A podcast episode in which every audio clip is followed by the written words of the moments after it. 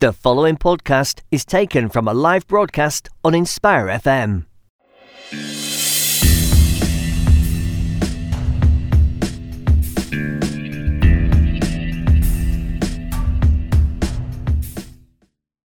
Assalamu alaikum and welcome to the book club show on Inspire 105.1 FM. My name is Imrana and today is the Tuesday, the 24th of September, and it is five past 10. I hope you enjoyed um, that nasheed by Shah Mercy Like the Rain is Falling Down, which I think is quite apt this morning because I did the school run and. Um, literally my feet were soaking. And that was despite the fact that you know um, we were quite kitted out. We had our umbrellas and, and everything but i hadn't actually thought about feet and wellington boots. So um, i would say the best way to describe how i was feeling is like a wet potato by the time i get home.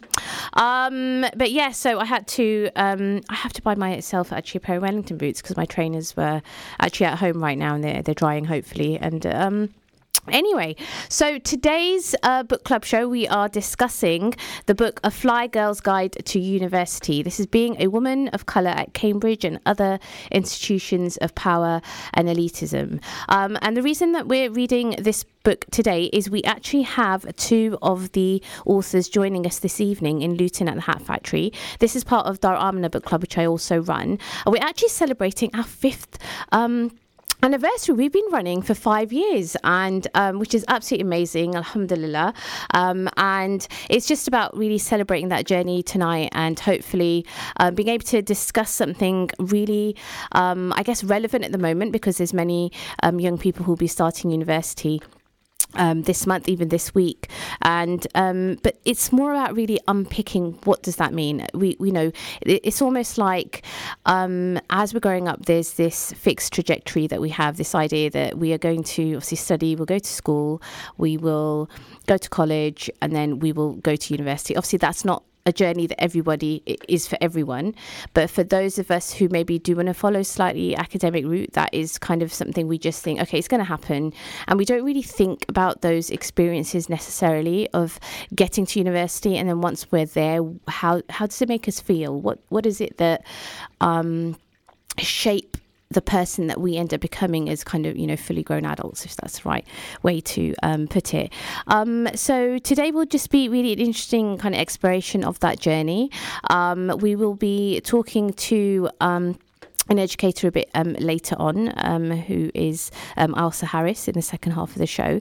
Um, but firstly, just to introduce um, really the book to you. So, yes, it's called A Fly Girl's Guide to University, being a woman of colour at Cambridge and other institutions of power and elitism. Um, and as usual, I will start with the blog, sorry, the blurb at the back, and it says Toni Morrison once said, If there's a book you want to read, but it hasn't been written yet, then you must write it.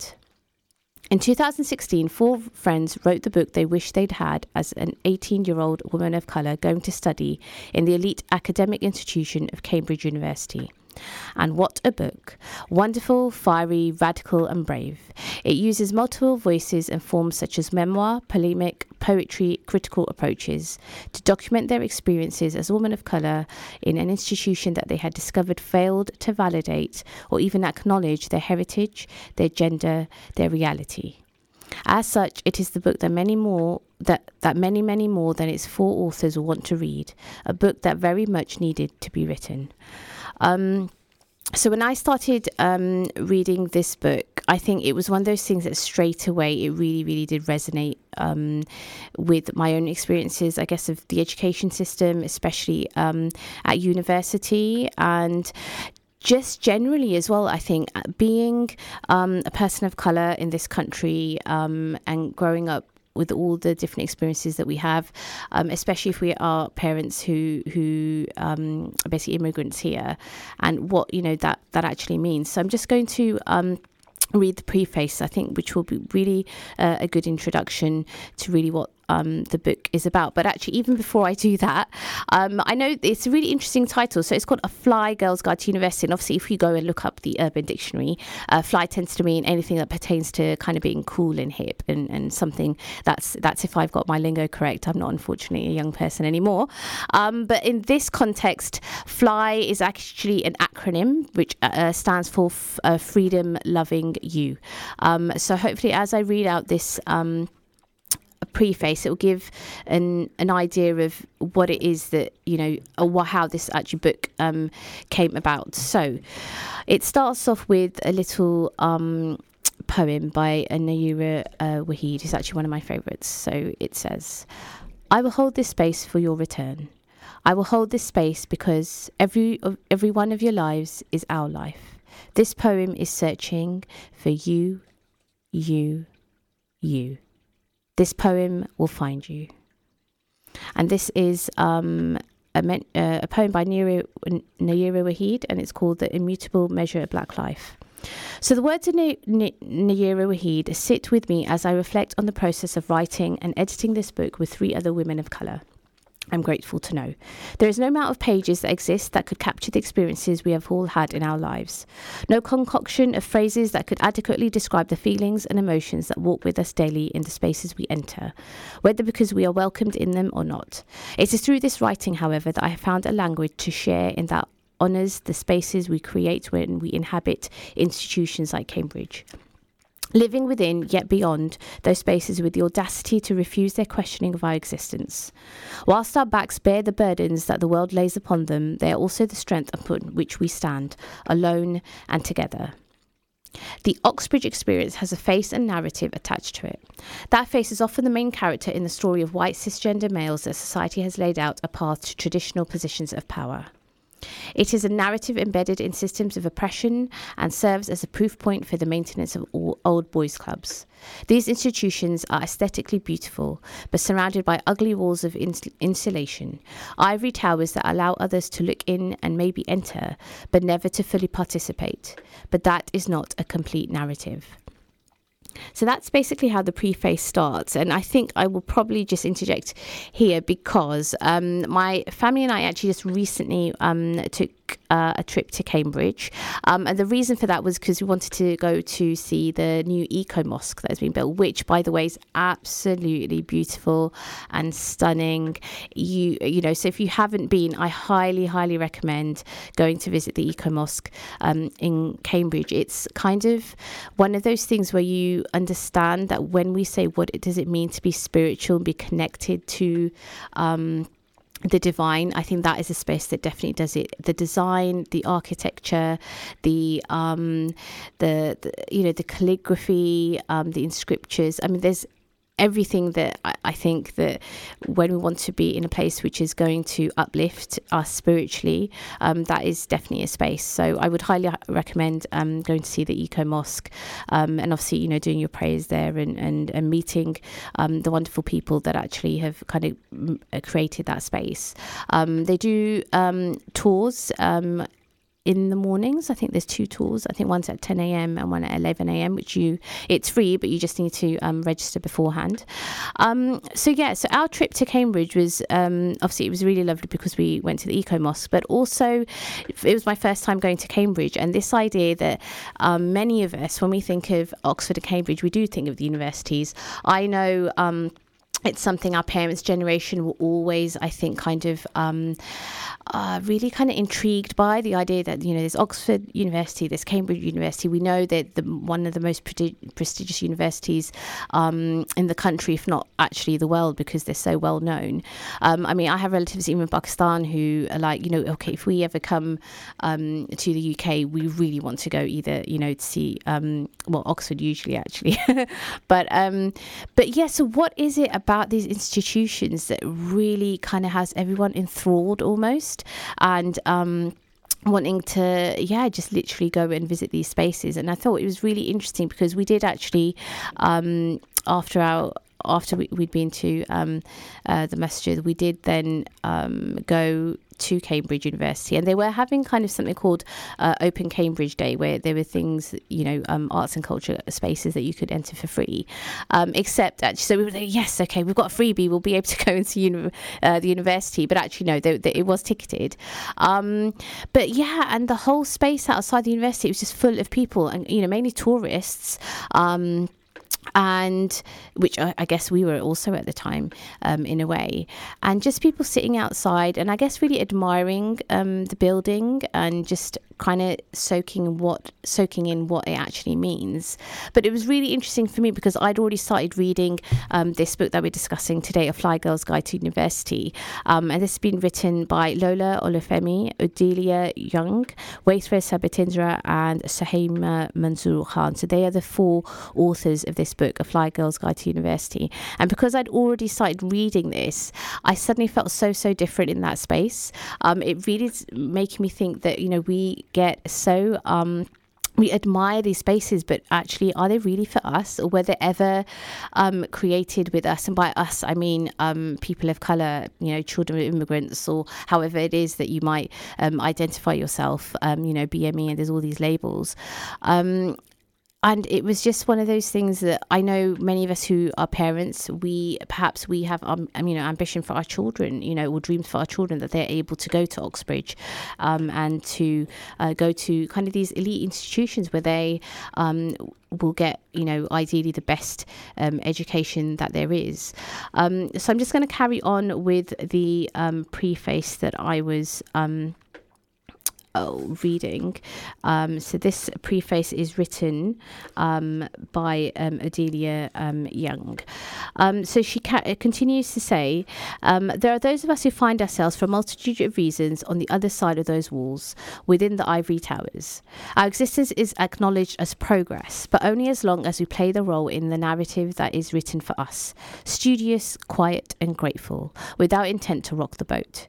But we do exist we are here. There may not be many of us, but we are very much present. These institutions must be made aware of this, even if they don't expand their spaces for us. We do not seek equal representation to take part in systems of oppression, but rather the ability to freely create and become without fear of obliteration. In the summer of 2015, I began to reflect on my time at Cambridge as my studies came to an end. I was a graduate student who, who had found herself once more in the midst of a world shrouded in whiteness and its power and privilege. When I spoke to people about Cambridge, they too believed the narrative of the white cisgender male who graduated atop the rest of the country, the world at his fingertips. When I shared stories of police harassment, marginalisation, and erasure, people either did not know whether to believe them as singular events or they sympathised at a surface level. But I'm not the only one who has ever looked around in fear or frustration when the ivory walls closed in around them. And I'm not the only one who has made it to the other side without being completely crushed by those walls. Yet, I also recognize that survival often comes from making sacrifices of self and being granted certain privileges. Through all of this, there are those of us who have to tell ourselves that it's okay if we did today, if all we did today was survive. This was a story I wanted to share. At first, I planned to write the story with a black male friend from my master's program. I then thought I would write the story alone. As I began to write, however, I felt like something was missing. I was reminded a few weeks into my writing about Fly, the organisation for women of colour at Cambridge I had joined, and the blog in which these women had posted about the very topics I was penning to paper. I knew that without some of these voices added to my own, the telling would be incomplete. Even in this collection of four voices, the telling is incomplete, and there are voices we cannot and should not speak for. I hope that in sharing, uh, in the sharing of our truths, others will do the same for theirs. Collectively, we begin to form the narrative that is often pushed to the peripheries of institutions such as Cambridge. However, just as Bell Hooks wrote, it is in these margins, these peripheries, that we have found our power both individually and together. Um, so there's a little bit more um, to the preface, but I think that's kind of a good place to perhaps you know just explore actually what it is about this book that makes it so um, powerful in my opinion it really is the idea that um, going back to the blurb that if there's a book you want to read but it hasn't been written yet then you must write it by toni morrison um, that many of us um, i think we are sometimes in spaces. It could be at work, it could be at school, it could be in any kind of um, environment that we're in. That sometimes we don't see ourselves, um, you know, reflected. You know, even you know on TV or in the media. Now, what do we do in these situations? Do we, you know, just sit and kind of complain the fact that you know, why am I not represented? Why my story is not there? Why do not? Why can't I read about myself? Or do we actually go you know, and actually do something proactive where we start creating those platforms for ourselves. I mean, I think for me, that's probably one of the reasons I ended. Um, I mean, I was in teaching, so I was part of the education system. But why that I ended maybe uh, you know in the arts. I mean, creativity is something I was always interested in, but realizing that actually that was where I could start creating spaces um, for the stories that matter. So my recent um, project called Echoes of the Diaspora. Um, it was basically giving a platform for you know um, the voices of missing women, um, and the idea that you know we, we, it's really time that we need we want to be able to tell our stories. We don't want to continuously um, just be spoken for, and you know whether it's um, you know hijab or, or um, you know gosh I don't know all the other stereotypes of jihadi brides or oppression, all the negative kind of connotations that that people associate, you know, just with the identity of being Muslim. Um, and I think that's why this book is so, so beautiful. It's about four authors, uh, four women of colour coming together and just writing about their experiences and, and literally, you know, publishing a book which um, is has been published by Verve Poetry Press, which is a publishing, publishing house in um, Birmingham, actually, um, who are kind of um, dedicated to um, giving a platform again to, to, to people of colour and, you know, diverse, uh, diverse books. Um, so I think, um, um, as the book mentioned, it is a mixture of um, essays, poems, uh, different prose pieces, and it's really nice um, to read actually because it breaks up um, the chunks, and it's really um, I think beneficial for anybody who's reading. So you can dip in, dip out. It doesn't necessarily have to be read um, in a particular order either, and I think the fact that there are young people at the moment, as we said, who will be starting university, and us as parents or carers, what conversations are we having with them? I mean, when I started um, university, I was probably one of the first in my family to, to go to um, uni, and that obviously being because you know um, my parents had come to from Pakistan to the country when they were younger, um, and always having and wanting their children obviously to do well in education, um, and at the moment, I know there's all these um, things on social media about, you know, Freshers Week and come and do this and uh, come and talk to us. And I just remember on my Freshers Week at university just thinking, uh, what on earth am I doing, right? Why, um, you know, I'm being encouraged to sign up to all these things. So I'm in a completely new space. Um, and it's with anything. You're in a new space, you need, I guess, time to settle. You need to time to find yourself, really. And um, I guess if there are any young people listening, just to say that, you know, don't, I think, worry and don't pressure yourself that as you're starting university that you need to, um, you know, uh, know everything already because you it's a new journey that you're starting, and um, I think the most important thing is just being comfortable, you know, in who you are. And I think that question is really interesting one because as um, you know, women of color, but also as um, you know, uh, Muslims of Pakistani, Bangladeshi, um, Indian heritage, or you know, and obviously we're, we're quite diverse in, in Luton, whatever heritage background that we're from. I think that is one of the starting points. Are we comfortable in our skin? Are we comfortable with who we are? Or do we have that confidence?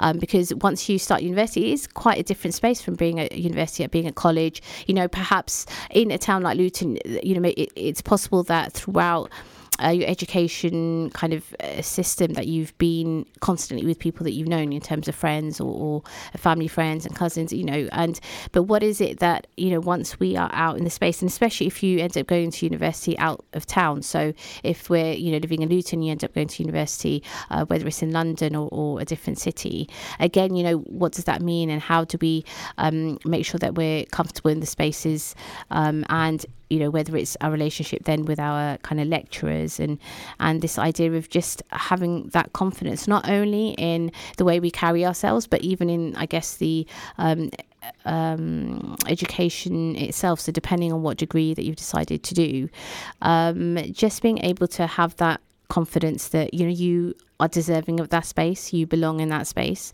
Um, and if there is anybody listening who maybe has been um, who has studied at cambridge or um, or even oxford or any kind of maybe slightly elite um, and I'm using the word elite in, in quotation marks because it's just referring um, to the book because obviously the uh, subtitle is Being a Woman of Colour at Cambridge and Other Institutions of Power and Elitism.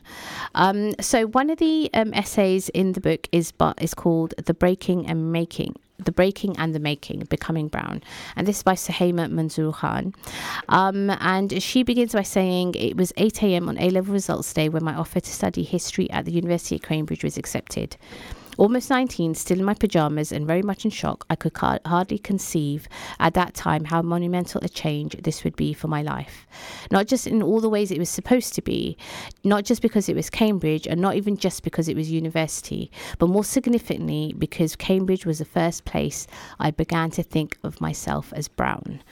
Um, so that is a really interesting um, start to um, Suhaiymah's essay on this idea of being, uh, I guess, basically racialized and first um, experience of suddenly realizing that being in such a white space, how you end up perceiving yourself in terms of your own um, identity. So we will be heading over the break um, in a moment. Um, so after the break, I will talk a little bit more about this essay by Suhaiymah, and we'll also be talking to Ailsa Harris, who is uh, an educator and um, just getting really her um, opinions and experience of, of university life and, and um, just education um, as a whole. So grab yourselves a cup of tea and I will see you in a few moments. Assalamu alaikum. You're listening to an Inspire FM podcast, making available our popular programs from our daily broadcast on Inspire FM.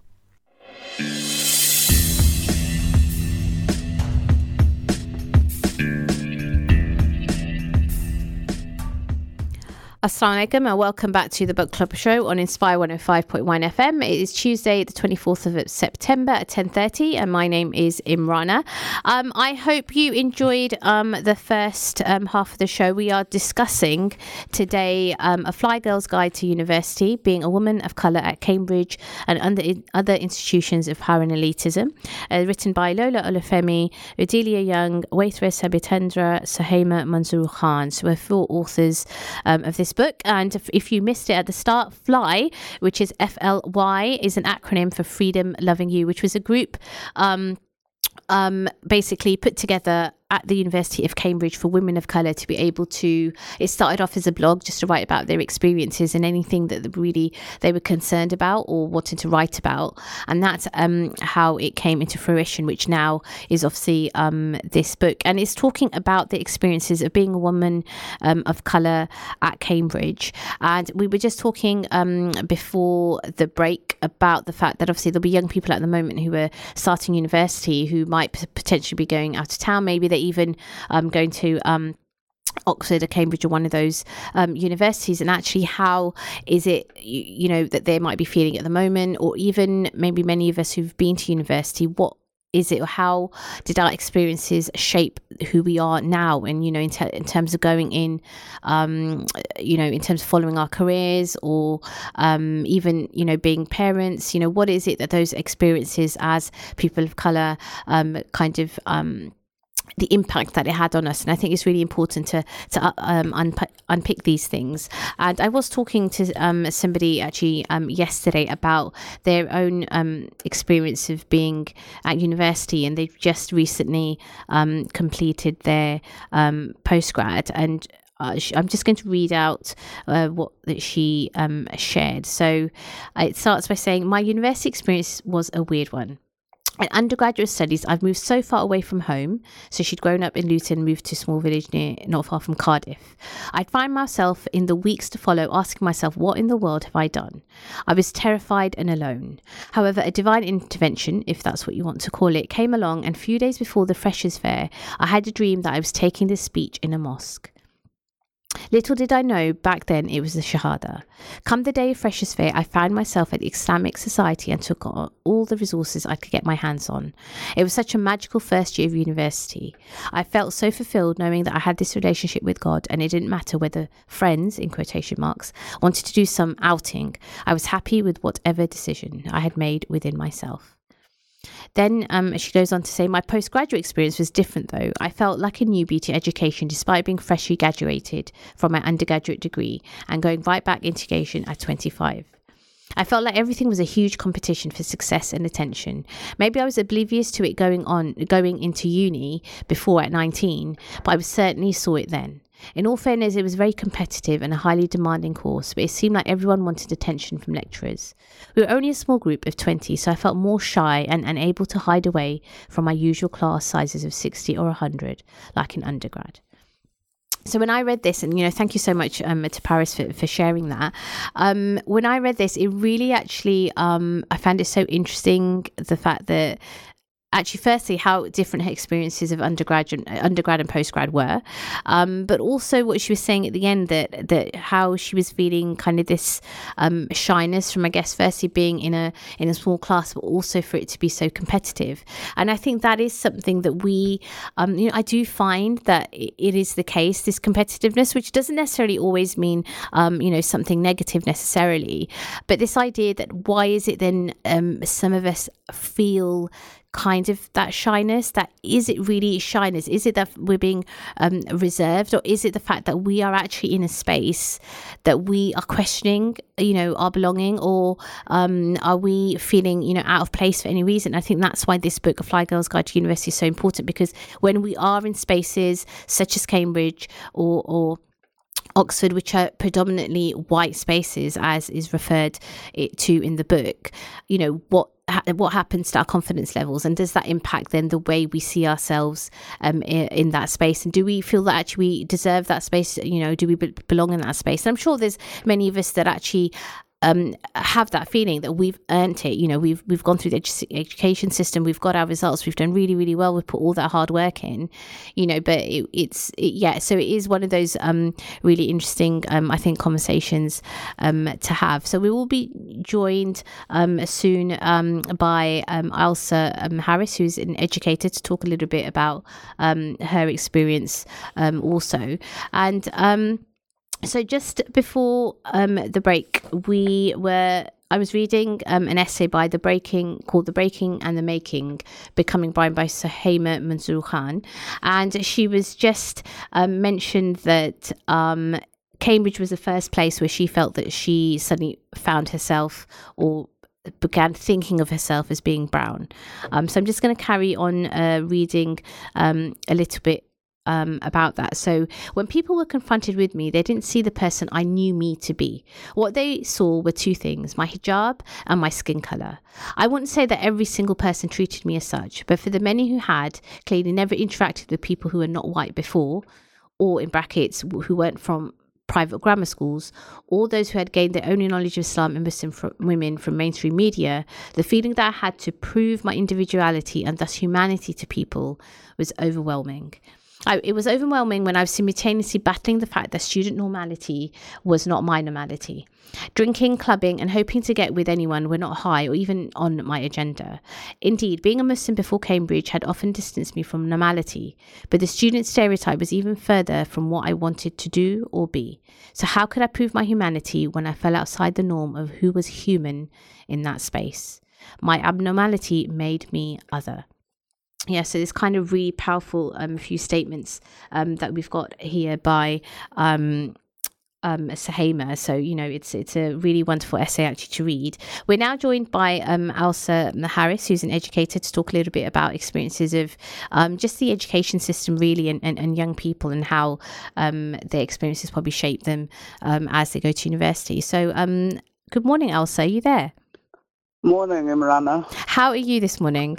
I'm fine, thank you. Fantastic. Can so, I just say one yeah, thing? Yes. You know the the the person who wrote that piece you were writing. I think she's extremely lucky mm. that she didn't feel other until she went to university. Right, that is so interesting, isn't it? So, do you want to kind of maybe expand on that a little bit? So, do you feel well, that many actually others would feel it sooner?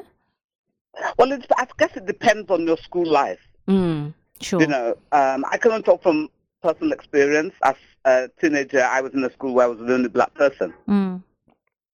Yes, so you definitely exactly. feel other there. yeah, yeah, absolutely. Yeah, yeah, yeah. you know, and you know, and so I think she's lucky mm. that she was mature in some respects. Yes. Before she she felt that, and she might have been better able to deal with it because of that. Mm. I think if it starts when you're younger, Mm.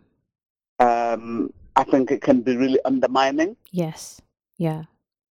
No, I completely So agree. hard as it was for her, Yes. hard as it was for her, um, I think because she'd had that stability, Mm, earlier it might have made her more able to deal with it. Yeah. Although it might have been more of a shock as well. Mm. Yes, exactly. Actually, you've just reminded me. You're right because even my own- own experience of, of going to school, junior school, which was um, in London, I was yeah in a predominantly um, kind of white. Uh, you know space uh, and yeah and just experiencing racism. And uh, now then when in my adult life moving to luton and then you know so yeah i think you're right it, it's kind of completely different experience isn't it if you've experienced something very early on how you then deal with it. But yeah definitely i could imagine the shock which um which actually i wonder you know it'd be really lovely to maybe hear Hello? from some hello can you hear me? Okay i'll Okay, I think we've just um, lost Ailsa, but hopefully we'll be able to um, get her back in a moment. But yeah, that was a really good point that um, Ailsa uh, made there. That you know, in terms of perhaps with um, Suhaiymah saying that she felt the first time she'd been racialized or you know um, noticed that she was brown, so to speak, was once she'd got to Cambridge. Um, so yeah, I mean, I went to I experienced quite probably a lot of racism. But but you know we, we say racism but even that in itself actually the fact that it's um it it's what we call i guess microaggressions that you can't and maybe even at that age really kind of articulate what you've experienced but you know that there's been some sort of prejudice or you felt kind of othered which is probably the perfect way of of describing it. But then yeah for then to go into a space like university and and coming back to actually the message from from Paris as well.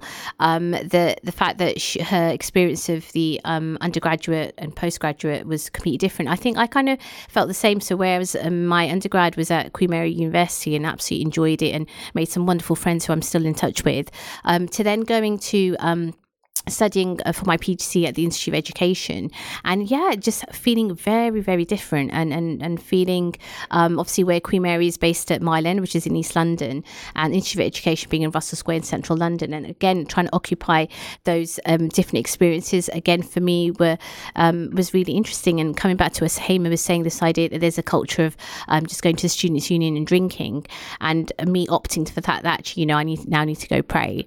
Um, so these little kind of um, things and you know the impact that has on on university life i think is interesting. So i think we have um Ailsa back online. Ailsa you there? Yes, I am. i'm so sorry we lost you. But yeah so you were saying yeah in terms of um how yeah experiences are different if you've um depending on um how you maybe had your school life. Um so how do you think for yourself primarily because if you'd gone earlier on you know in predominantly white school then how did that progression i guess impact you by the time you got to university? Is that something you can kind of Um, compare? well, I, when I went to university, I was also one of only two black people in the in the department. right yeah So- I studied history, and yes then at that time, uh, not many black people from Britain mm, went to university. right Uh, there were a lot of overseas students, mm, but not many who were born in the United Kingdom. So yeah yeah again, you were kind of one of a few, yeah um, and so so that was different. But I think for me, hmm um, I think, and I think for all young people, I think having that self-esteem is Mm. critical yeah because I think if you know who you are, I think you mentioned that in one of the yes when you were speaking earlier. If you Mm. know who you are, or Mm. you have a good idea of who you are, then it's easier to cope with these situations. mm, mm, mm, I think if you don't know who you are, then it's very difficult because Yeah. there's just so much. As you say, when you first go to university, yes they say there's Freshers Week, there's all Mm. societies, there's all kinds of things going on. yeah And if you don't have a good sense of yourself, yeah you can easily go off track, mm, very easily. mm, mm, mm, You know, I mean, yeah you talked about the drinking culture. mm, I never ever was part of that. yes wasn't part of my mm, culture. yeah You know, it had nothing to do with religion, but I, Yeah, I, sure. you know, I just never grown up amongst heavy drinkers or yes So I never, I hardly ever went Mm. into a pub, Yeah. you know, because I just, it's just not what I, what I did. And, No. you know, there's plenty of other things to do. And it may seem like that's the popular thing, Yeah. but there are plenty of other things going on. Yeah. And there are plenty of people who feel exactly the way you do about it. Yeah. It's just finding them. Exactly. That is such a good point, actually, because you're right. Because it just it's it's the way how everything is portrayed, isn't it? And then as soon as you think of university and students' union, you automatically. I mean, I do anyway, and that's how I felt before starting uni. And um, but you're right. It really is about just searching that group that becomes your you know tribe, so to speak, that you just um share and you have maybe similar values, and um and it makes that kind of transition and all, all that journey, I think, so much so much easier. Which is, I think, why the idea of this um having um the, the the fly kind of group at Cambridge must have been so empowering for for the women that were that were part of that group um and so what do you feel about you know at, at the moment in terms of um university and this idea of you know Cambridge or Oxford and you know did you have certain perceptions of those two institutions Yeah. and um yeah I, I didn't even consider it. right yeah And there were two reasons why. Well, A, I didn't think I was clever enough. right That's another story. sure Uh, but B, um, I, I, I did even then. I felt it was a very elite place, mm. and I didn't want to go there. I didn't Yeah. want to be part of that, whatever it was. yeah yeah You know, the way it was portrayed, it just sort of, I don't want to. I don't know. This, this Yeah. is not me. I don't want to Yeah. go there. yeah It wasn't even about education. It was just Mm. about, you know, I don't want to be with those type of people. yeah yeah yeah You know, so you kind of excluded yourself anyway. already. yeah yeah exactly But I know people who did apply and didn't get in, mm, and I was astonished. I mean, and they weren't black; they were white, sure yeah but and they were very clever, mm, but they didn't get in. And I just thought yeah maybe they didn't come from the right background back then. yeah exactly yeah because obviously there's also this um conversation out around class and the fact that maybe if you've been to a grammar school as opposed to you know normal state school and you know so there are so many uh, conversations about how to even i guess get into cambridge. And i completely echo what you were saying because i don't i it was never ever on my radar. It was never good. And it's similar just thinking i'm not i'm don't um you know and i'm going to use the word intellectual because that's what i kind of associated um being able to go to oxford. You had to be highly intellectual and you had to you had to be a certain way. And that was just not um how I would have ever, you know, labelled myself, and and even to be honest, I remember when I did my PhD at the Institute of Education, and our first uh, kind of introduction to to you know all a room full of you know um the future generation of teachers being you know told you were the kind of a creme de la creme right? And just already thinking oh my god like what am i doing in this space? Right? Like really? But yeah i mean just the whole language of how you're spoken to is completely different and and I think actually it's for some people that must lead to a form of arrogance definitely and we can, we can see that already when we look at our um some of our politicians without naming Yeah. any but um it's inbred. exactly yeah yeah I they don't And- even know they're doing it. yeah That's yeah the thing. mm, It's just part of who they are and how Yeah. they've grown up, and Mm.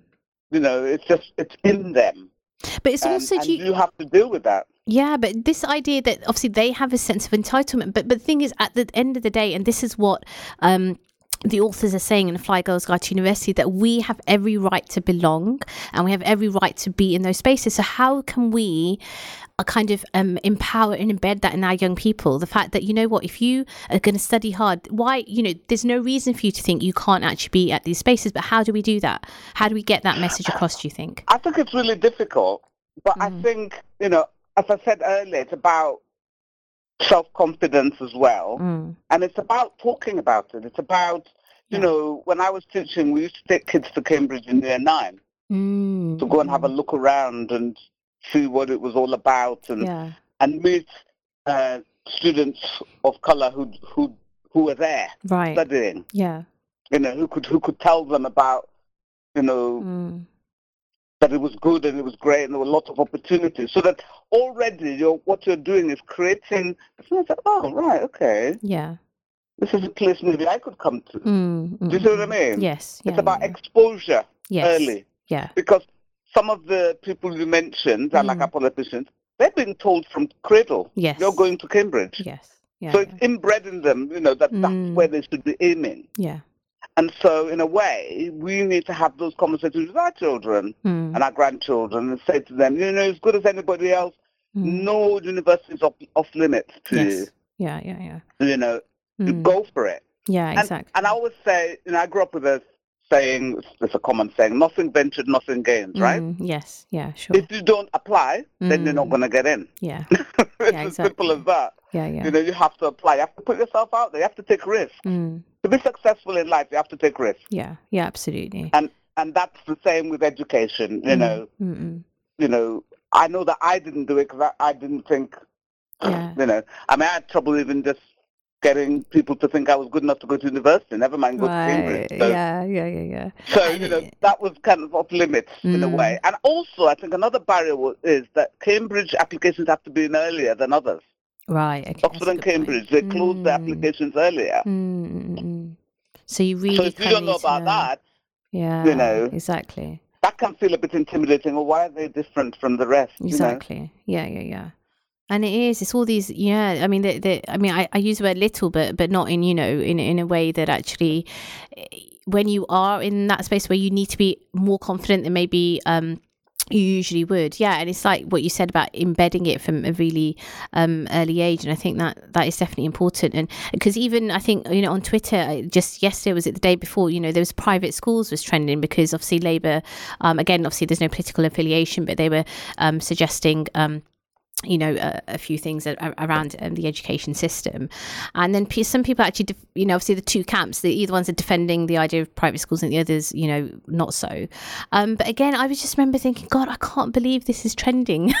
I was just thinking of all the things going on in the world we're really still having this discussion. And then this idea then of course of course of of equality and representation. And there's an essay in the book so fly girls guide to university where Suhaiymah talks about you know the burden of representation. I think even lola um is, alludes to it as well. And um it's just it's true because actually though you might break that barrier and get into these institutions you then become um obviously Yeah. a minority in a minority almost.